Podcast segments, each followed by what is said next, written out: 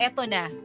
Matunog na matunog to sa social media. Nako, talagang sumasabog ang buong Twitter world. Alam mo, natatawa lang ako dahil for the past 2 days, ang daming nangyari sa social media. Pero ang isa sa pinakamatunog ngayon ay ang problema na kinasasangkutan ng isa sa mga pinakasikat na mga couples na vloggers sa YouTube Philippines na Jamill. Tama ba yung pronunciation ko? Okay, eto na. Jamill, sorry na. Medyo tita chacha na ako. Hindi ko sila napapanood sa YouTube. I know them, pero hindi ako nakakapanood ng videos nila. So please enlighten us, Bekbek. Although alam ko yung issue. No? So eto na dahil nga sa eto, mga sunod-sunod. Ano ba yung issue na yan? Dahil alam na natin na syempre, isa sila sa mga pinakasikat sa YouTube. So ano ba tong issue na to? Na kahapon tuloy. Sa sobrang chismosa ko, napa-search ako, ano ba yung issue na yan? And then I found out, yung pala, kaya napa-post din ako on Facebook and on Twitter. Pero kwentuhan mo muna kami ng mabilis, ano ba nangyari? Okay. So, kahapon, merong nilabas na Facebook post ang isa sa mga miyembro ng Jamill na si Camille Trinidad, yung babae, na sinasabi na for the longest time ay marami na daw siyang mga pagtitiis na ginawa sa kanilang relasyon. And yesterday, she was confirmed na nagkaroon ng di umano'y, ano bang tawag nyo sa ganun? Kalandian ang kanyang boyfriend. Third party? Hindi ko kasi alam kung yun yung tamang word tsaka, to use. Kasi ang sabi... Ang nakita ko kasi sa Twitter, Beck, hindi lang isa. Hindi lang dalawa, parang apat. Ayan si Mr. Right, sabi niya, apat na, sila. Sa apat na yon, yung tatlo doon ay mga nakakiss-kiss lang daw, pero yung pang-apat na girl ay nangyari na ang mga hindi dapat mangyari. O di sabi mo, nag-toot, yun na yun. Yeah. Oo, yung ay, diba? Tumodo na, all the way. Ang nakakatawa kasi dyan is that yung guy, lagi siyang gumagawa ng mga video na, hindi kita lolokohin, bakit mo lolokohin yung taong mahal mo? Ito, tatandaan nyo, hindi ko siya sasaktan. Sabi pa nung babae, pag ako niloko mo, isasampal ko sa mukha mo tong video. And let us not forget na itong dalawang to, hindi pa sila kasal, but nagli-live-in na sila. I have nothing against it. Ang problema lang dyan, pag natuloy ang hiwalayan nila, may property sila together. May bahay na sila . So, paano kung tuluyan silang maghiwalay? Yun ang una ko naisip, ibebenta yung properties at paghahatian yung pera? O para naman hindi masyadong, di ba, may Siyempre, dahil ang nagloko yung lalaki, kundi naman nakakahiya dun sa lalaki, ikaw na lang umalis ng bahay, ikaw ang nagloko . Iwan mo na yan kay Camille. Kung hindi ako nagkakamali, doon sa mga fans ng Jamill na nanonood ngayon, ang pagkakaalam ko is that yung lalaki talaga ang nagsimula ng YouTube journey. Pero sinasabi ng iba na ito daw si Jayzam ay ginamit... Ito based lang to sa mga napapanakot na babasa ko, hindi ko sinasabi na ako tong nagsasabi, ginawang content di umano. Gamitin mo yung mga sinasabi ni Maring Jessica, di umano. Na di umano, lumipad ang aming team. Yun ang sinasabi na ginamit lang daw sa content ni Jayzam, si Camille, sa mga vlogs niya. Ayan, sinasabi nga ni Mr. Right. Meron pang isang sikat na YouTuber, si Jelai, and sino nga yung isa, yung Jelai partner. Andres. Ito kinasal sila, 'di ba? Na ito naman, ganun din yung issue na babaero din yata yung guy. I personally know Jelai, and nung time nga na nalaman ko yung issue nila, I messaged her, and yung first time na nagkahiwalay sila, I messaged her and told her na Mars, kaya mo 'yan, okay lang 'yan. Tapos naging okay pa sila, and then after that nagloko na naman yata. Ngayon, ito ang panibagong chismis na pinagkakabisihan ng mga naka-lockdown ang issue nitong si Jamill. And kaya ako pinost ko. Let me just read my post. Na nagulat ako, grabe, sobrang daming shares. Di ko inisip na aabot siya ng ganito kadami. May 73,000 shares na siya on YouTube. Tapos iba pa yung nasa Twitter. Napakadaming mga chismosa ngayon. Wala nga akong binanggit na pangalan, pero siguro alam nila na patungkol to sa Jamill. Ang sinabi ko sa Facebook ay ito para sa... Nakikita ko ngayon. para sa mga hindi po nakabasa ng post ko, ito yung sinabi ko. Sabi ko, kung sakaling maglolo ko partner mo, wag isisi sa alak, sa bad influence na tropa, sa kainumang maharot. Una mong sisihin yung jowa mong natukso. Cheating is a choice. Pinili niyang makipagharutan kahit alam niyang hindi tama ang lumande ng may karelasyon na. Once a cheater, always a cheater? Question mark? No. Merong nagbabago. Kung nag-cheat ka sa partner mo at binigyan ka ng second chance, don't waste it. Kasi kung ang cheater nagbabago, ang bulag sa pag-ibig nagbabago rin. Bukas makalawa magigising rin yan dahil may hangganan ang pagiging tanga. Okay, may mga nagtatanong sa atin. Ano ang komento ninyo, Chacha at Bekbek, dito sa issue na ito ng Jamill? Bilang mga tito at tita or ate at kuya nila, Bekbek TV, what's your comment on the issue? Ako kasi, alam mo, hapon, sinong lumabas yan, naglabas din ng Facebook Live si Lars Pacheco ng Miss Q&A ng Showtime. At sabi niya, kung magbabatirin lang naman kayo, wag mo nang ilabas ang kasiraan ng partner mo. Agree. Which I find it, oo nga no, may point. Agree. Kasi unang-una... Medyo na, alam mo, wait lang Becca, nababash nga sila. Hindi lang sila, even yung ibang mga YouTubers nababash na kasi yung iba daw, ginagamit lang yung issue ng breakup, hindi naman daw totoong nag-aaway or nagbe-break para lang magkaroon ng views or Gumami para mag-trending sa social media. Well, hindi natin alam kung ano yung totoo, pero may mga tao na ganun ang sinasabi. Sige, tuloy mo yung sinasabi ni Maring Lars. Yun nga, ang sinasabi ni Lars na dapat pag-usapan muna or kung hindi pa alam ni Camille kung anong gagawin niya sa mga oras na ito, better yet to keep silent, no? At namnamin niya yung pagkakataon na ano bang dapat niyang gawin? Kasi kung akong tatanungin, dapat pag-isipan ni Camille kung ano ang dapat niyang gawin at i-calibrate niya yung sarili niya na oo, nagkamali, kaya ko ba siyang mawala? Kasi ako, for me, ang isa sa mga sikreto ng lasting relationship ay hindi perfection. We are all human beings. And human beings are always bound to make mistakes. But, wag niyo akong misquote na, so ibig sabihin, okay lang yung ginawa niya. Of course, mali yun. Pero pag pumasok ka sa isang relasyon, dapat ready ka na dahil lahat tayo nagkakamali, darating ang pagkakataon na masusubok ang pagsasama nyo. Hindi mo mapapatunayan kung gaano katatag ang relasyon nyo kung hindi kayo dumaan sa isang pagsubok. Hindi mo makikilatis ang ganda ng isang brilyantes kung yan ay hindi mo dinarang sa maraming mga pagsubok, hindi mo yan sinunog, hindi mo yan dinaan sa mga kung ano nung mga proseso para lumabas yung tunay na ganda. So kung sasabihin nyo na, ay ang tagal nila, o bakit, ano bang nangyari sa relasyon nyo? Ah wala, chill lang. Anong pundasyon? Diba? So kung ako, naririnig ako ni Maring Camille ngayon, Mars, ang payo ko sa'yo ay tanungin mo yung sarili mo. Handa ka bang nag-reply? Wag mo akong mina-Mars-Mars, hindi tayo close. Char! Okay. So, sorry, Maring Camille. Kasi sabi, ayun kasi ang tawag nila, si Maring Camille at si Paring Jayzam. Okay. Yun naman ang sabi ko sa kanya. Mukhang follower ka nila. Sorry na po, guys. Hindi ano kasi sa sobrang konti lang nung time ko for watching YouTube videos. So hindi ko talaga sila napapanood. Ang madalas kong pinapanood sa YouTube is Alex Gonzaga, Vice Ganda. Tapos mas ma-Netflix talaga ako.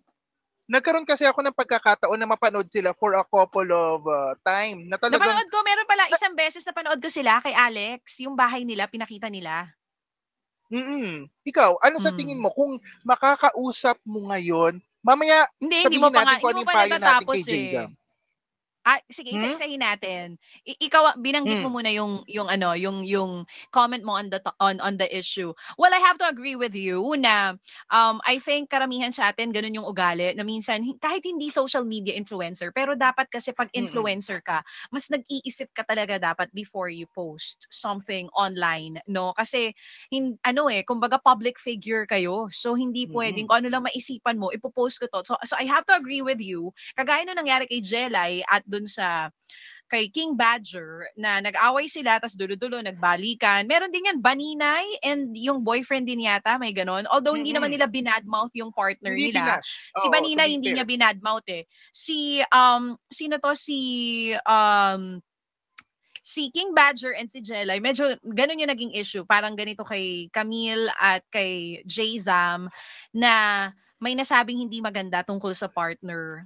Pero minsan kasi hindi rin natin masisisi, lalo na pag yung babaeng nasaktan o babaeng naloko, kung sakali mang may na-post siya na hindi maganda tungkol sa partner niya. Kasi nga, hindi ko pinagtatanggol yung mga babae, pero kasi minsan, mapa-influencer man yan o hindi, grabe kasi yung taas ng emotions ng taong naloko. I've been there, I've done that. So alam ko yon na minsan, may mga bagay kang nagagawa na hindi mo naman talaga intensyong gawin, pero dahil sa sobrang sakit ng nararamdaman mo, nasaktan ka, iisip ka, paano ko makakabawi? Sinaktan niya ako. Diba? Ang tao, pagka nasaktan, ang gusto natin lagi, we want to get even. Ganyan lagi. We want to retaliate. Hindi ko ma-question yung ginawa ng mga babaeng to na naloko, that they posted something online. But being an influencer, they really, lahat tayo, no? We really have to think first before posting something. Hindi lang towards our partner, towards other people, but especially to our partner. Sabi nga ni Bekbek kanina, lalo pa kung kilala mo yung sarili mo na alam mong isang sorry lang nung guy, babalik at babalik ka rin. Pero yun nga, during the peak of their emotions, itong mga babaeng tong nasaktan, hindi natin sila pwedeng questionin dahil nasaktan sila eh. Kung di nyo pa na-experience yung ganong klase ng eksena na niloko ka, nasaktan ka, binigay mo lahat, tapos dulo-dulo, ginago ka pa rin. Diba? Tapos ang nakikita mong platform agad, social media, para makapag-burst ka ng emosyon. I'm not saying it's right. I'm just saying na kaya ganun yung naging emotions nitong si Camille and nung ibang babae na naloko, ng mga influencers din, is because bago sila maging influencer, bago sila maging YouTuber, babae muna sila eh, tao sila. But again, babalik tayo dun sa influencer kayo.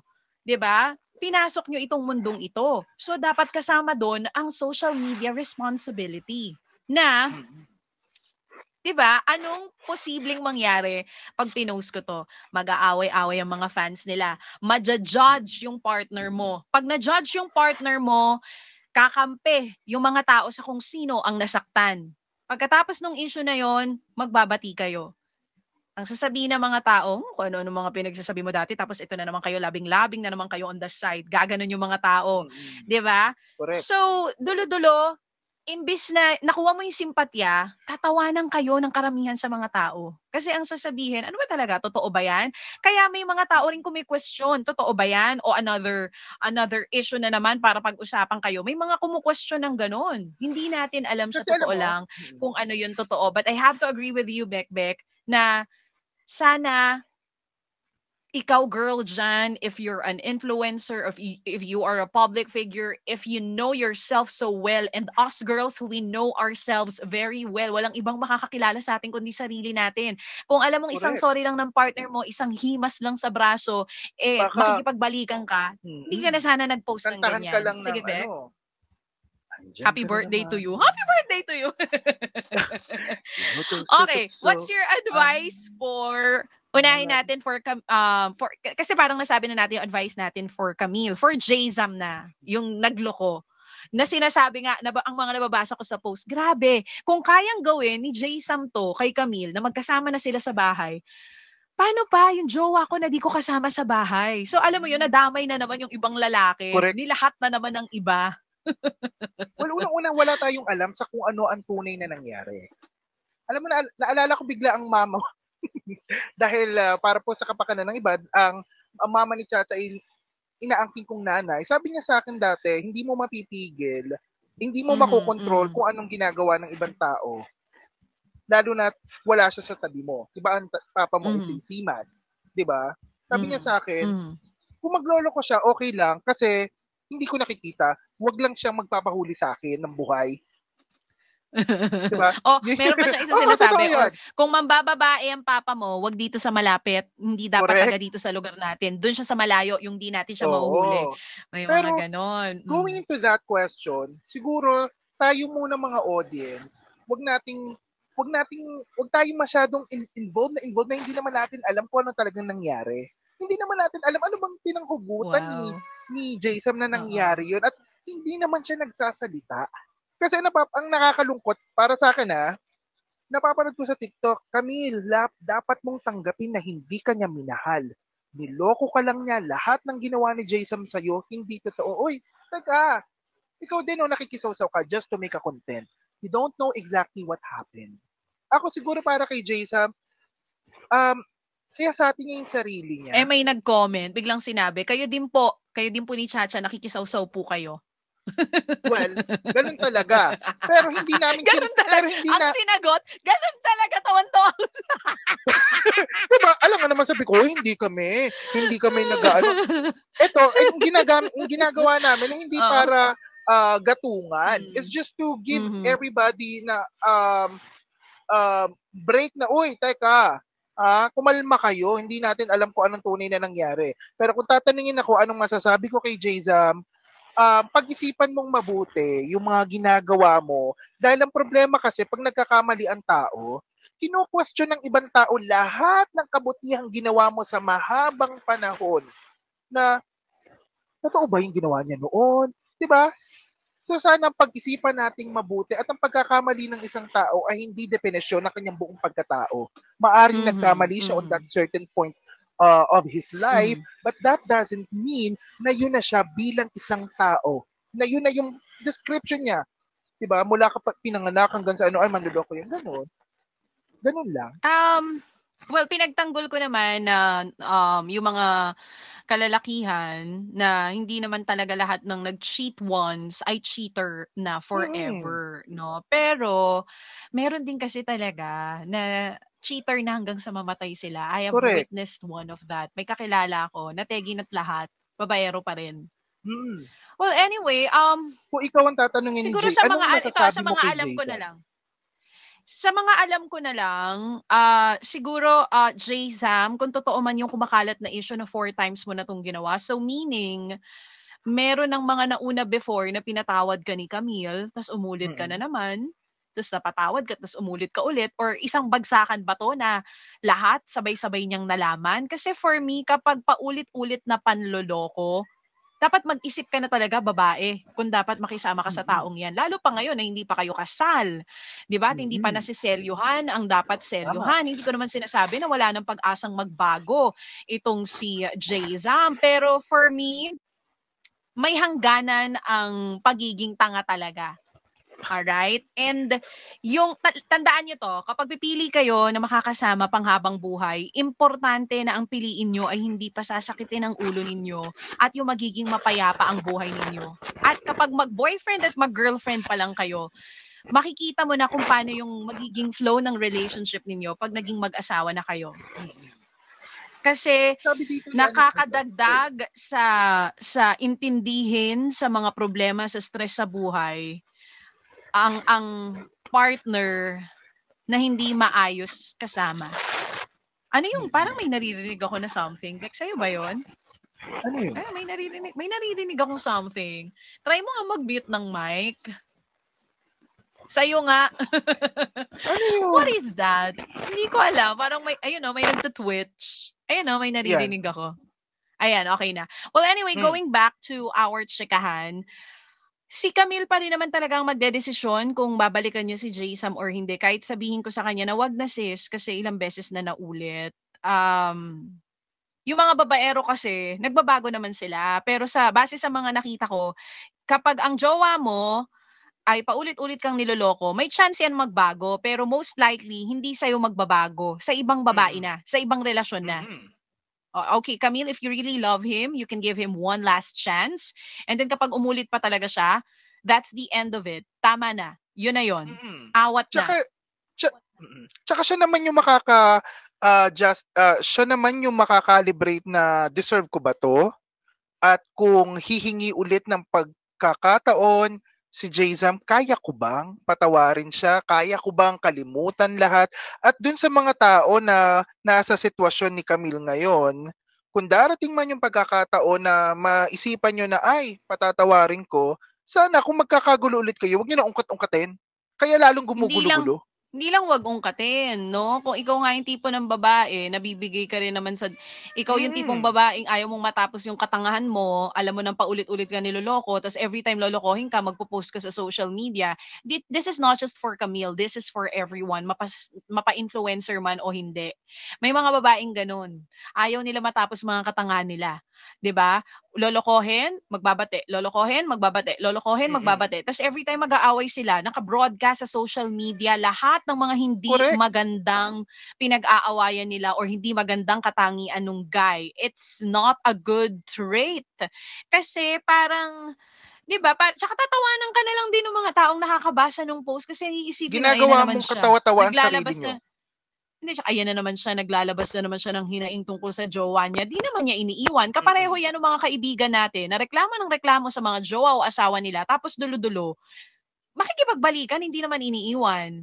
Hindi naman siya, di ba, nakakarin din naman tong friend ko na to. Ito na naman yung kwento niya. Ito yung jowa na naman yung manloloko. Pero di naman niya iniiwan. Wala tayo sa posisyon ng kaibigan natin yun. Pero minsan, di ba, nakakabuisit? Paulit-ulit yun ang issue niya. Pero hindi siya gumagawa ng paraan para matapos yung issue niya. Eh, ang tanging rason lang naman para matapos yung issue na yan, iwanan mo yan. Tapos ang problema mo.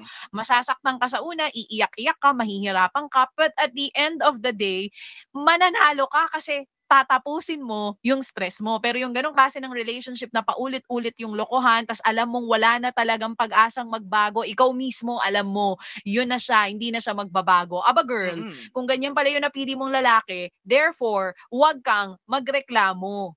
Huwag mong paulit-ulit pinagkakalat, niloko na naman ako. Eh, may chance ka, marami kang chance to get out of the relationship, pero hindi mo ginawa. So ano, tiisin mo. Kasi yan ang pinili mo eh. Tsaka ikaw ang naghahain sa mga tao na para pag-chismisan kayo. Pero may ikaw nag-post.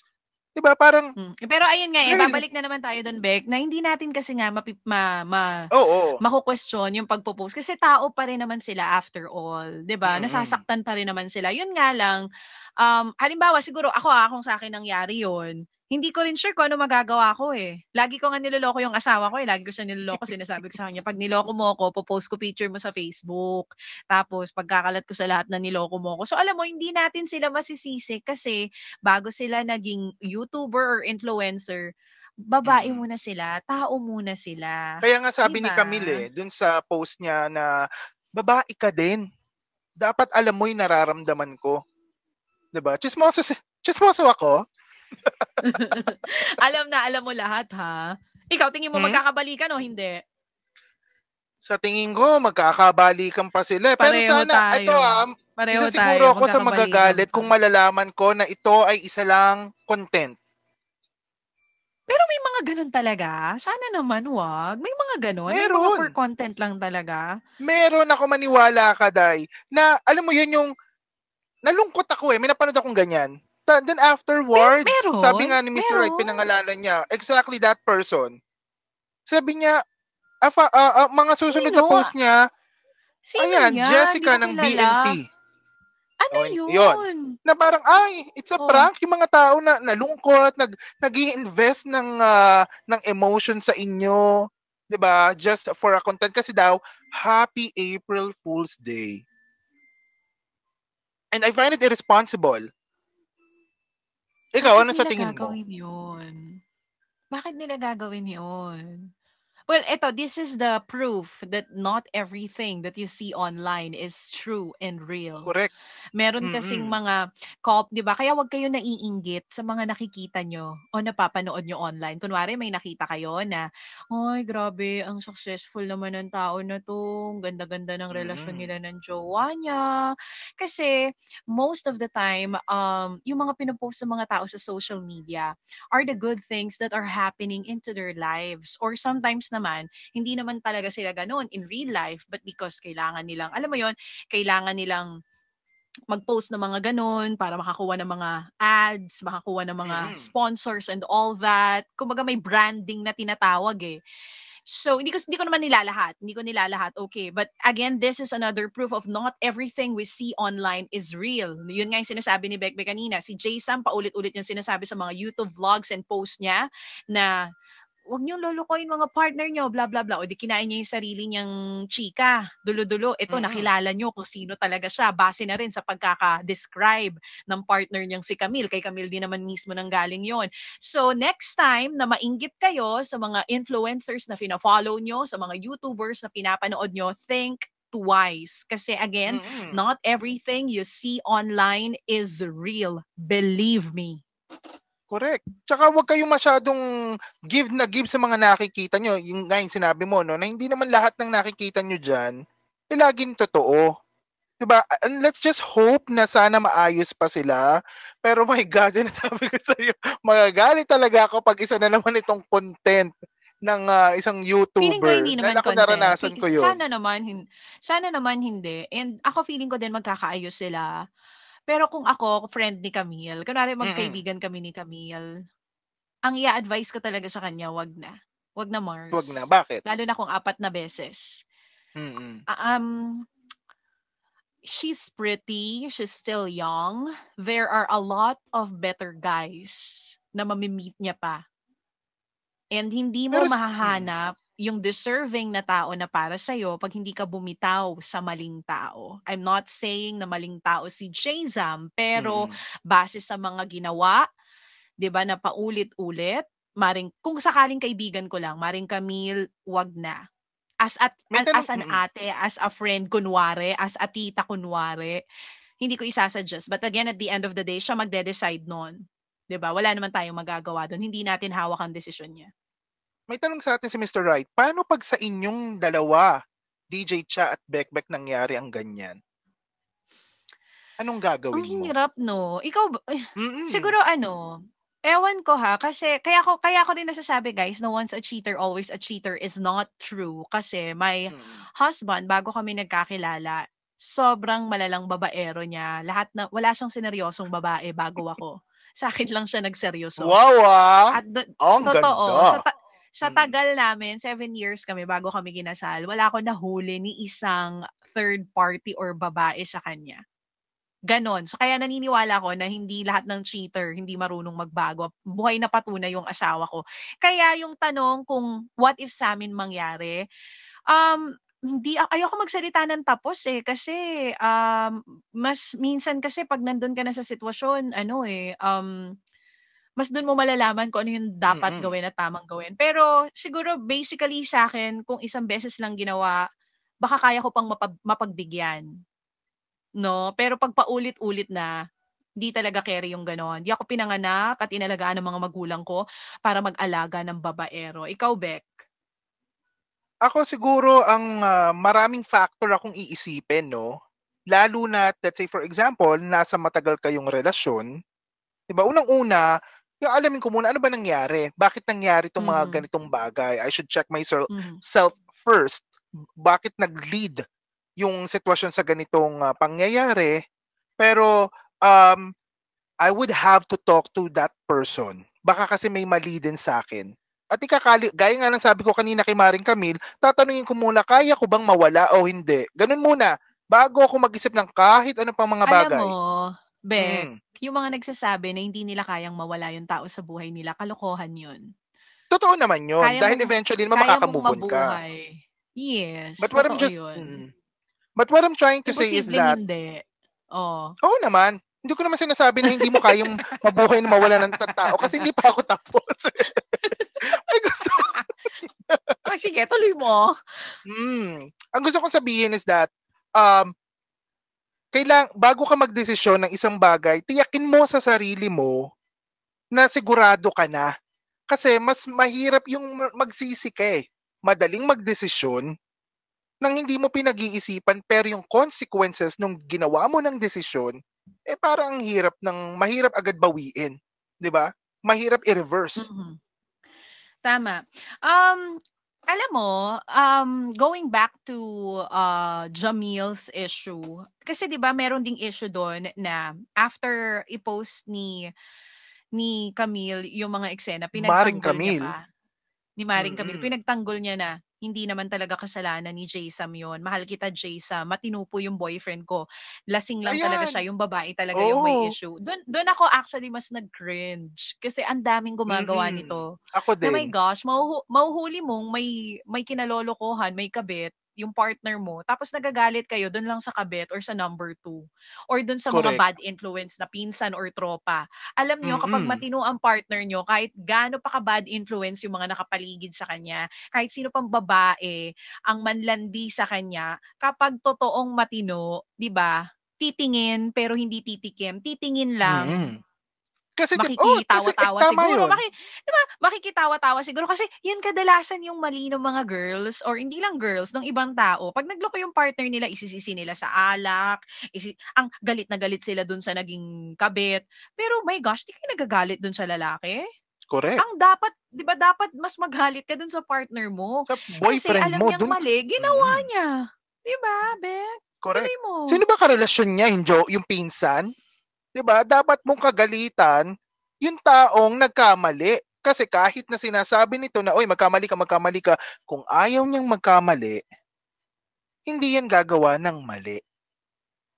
Diba? Huwag maisisi sa iba yung pagkakasala ng isang tao o pagkakasala mo na, ay, kasi siya, tinuro niya ka, bakit wala ka man sarili utak? Hindi ka ba marunong magdesisyon? Amin naman natin, may part kasi minsan magkakaroon ng presensya ng ang katawan ng isang tao, nag-iibang anyo at nag-iibang ugali. But alam mo, kung ang partner mo, alam niya na ganun siya at may ibang mga babae na nandun sa kung saan man sila nag-iinuman, knowing na ganun yung ugali niya na pag may alak na siya, eh, di ba? Natutokso siya. Kumbaga natutokso siya, tuksuhin siya pag may alak. Kung totoong matino yung partner, hindi yan totodo. Sasakto lang yan ang inom. Happy-happy lang yan. So, dapat, pag nahuli yung nagloloko yung partner nyo, wag laging ang sisi sa kabit. Oo, sige, nagagalit. Dapat magalit tayo sa kabit kasi alam mo nang may asawa, alam mo nang may girlfriend, pumapatol ka pa. Pero mas magalit kayo sa mga jowa at asawa nyo. Correct, mas magalit kayo diba? Sa mga asawa nyo. Silang mga dapat yung isumpa. Correct. 'Di ba hindi naman niya magloloko kung 'di ba kung hindi siya mismo nagdesisyon kasi ang pagkakamali or ang cheating sa konteksto ng ating pag-uusap ngayon ay isang desisyon.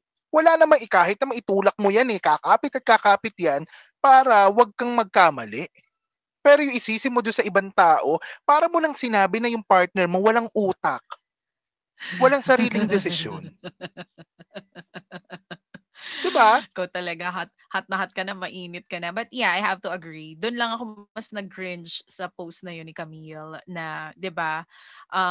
Nasisi yung alak, nasisi yung well, ganun siguro talaga pag pag blinded ka by love, pag bulag ka kasi sa pag-ibig, kahit alam mo na kung ano yung totoo, kahit alam mo na mali yung ginawa ng partner mo, ang titignan mo pa rin yung kung paano masisave yung relationship. So, instead of sisihin ko yung partner ko, sisisihin ko na lang yung mga tao sa paligid niya, yung babae, yung pinsan, yung alak. Pero again, ang pinaka may kasalanan, yung partner mo na natukso.